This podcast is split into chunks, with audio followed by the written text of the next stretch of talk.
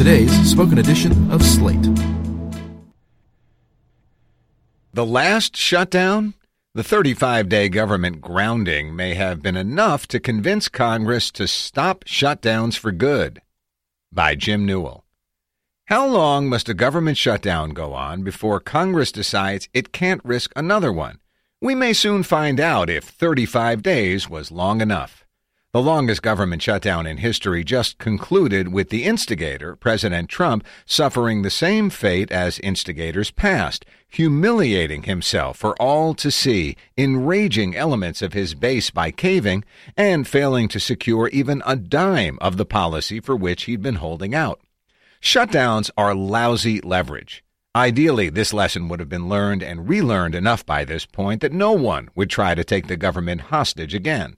Trump, however, doesn't learn lessons. But maybe, finally, Congress has. The needless pain to federal workers, contractors, those reliant on the federal government, and the economy over the last five weeks might finally be enough to prompt Congress to eliminate the practice from consideration.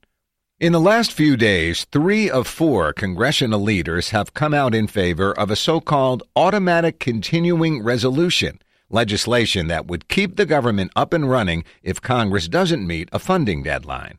While there are several different proposals floating around, all of the bill's proponents want to move quickly while the shutdown's misery is still fresh. They're hoping to include the change in the final spending agreement that Congress has given itself until February 15th to reach. House Democrats don't have any specific bill ready to go just yet, but the idea of an automatically continuing resolution does have the all important nod of approval from House Speaker Nancy Pelosi. In a roundtable with reporters on Friday, Pelosi said she would support legislation to keep the government funded at existing spending levels until a budget deal is reached. She referenced an old proposal by former Michigan Representative Dale Kildee that could serve as a model. And appropriately enough, Representative Dan Kildee, Dale's nephew who succeeded his uncle in 2013, and fellow Michigan Representative Elissa Slotkin are working on bills.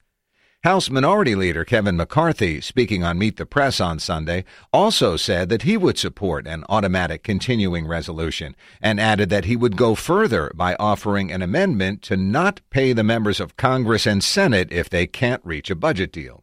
Sure enough, there's already legislation from Senate Democrats to do just that.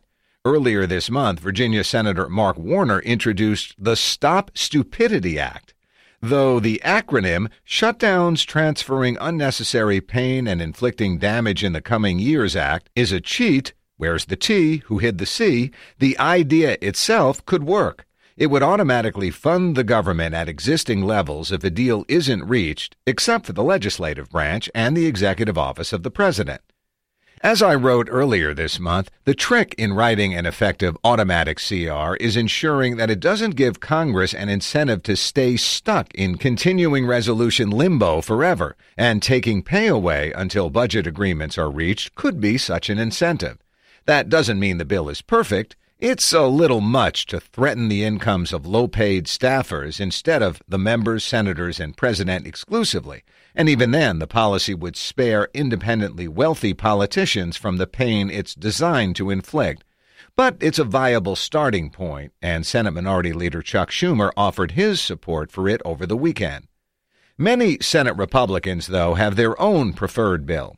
Ohio Senator Rob Portman recently introduced the End Government Shutdowns Act, a bill he's put forward to every Congress since his 2010 election, which would create an automatic CR that cuts spending by modest increments the longer it takes Congress to pass proper spending bills.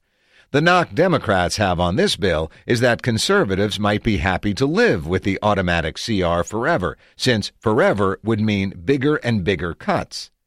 The bill's defenders counter that most Republicans wouldn't want to live with automatic cuts to defense spending, so that would bring them to the table.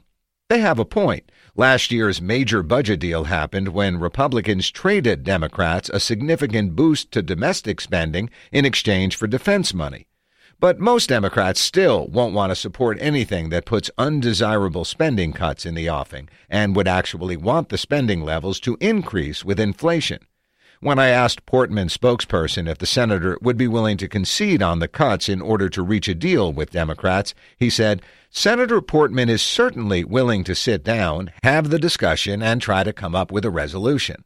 Both Warner and Portman have said they'll push hard to include an automatic CR into the final spending bill in the next few weeks. With the 35 day shutdown fresh in everyone's minds and support from leaders and other influential voices like Iowa Senator Chuck Grassley, they have a decent shot. But first, they'll need to reach a bipartisan bicameral deal on which bill to include. It's very easy, very easy to see them reaching an impasse and dropping the issue. They could persuade themselves that after the horrors of this past shutdown, it would be a long time before anyone was stupid enough to try shutting down the government again. The rest of us might not be so easily convinced.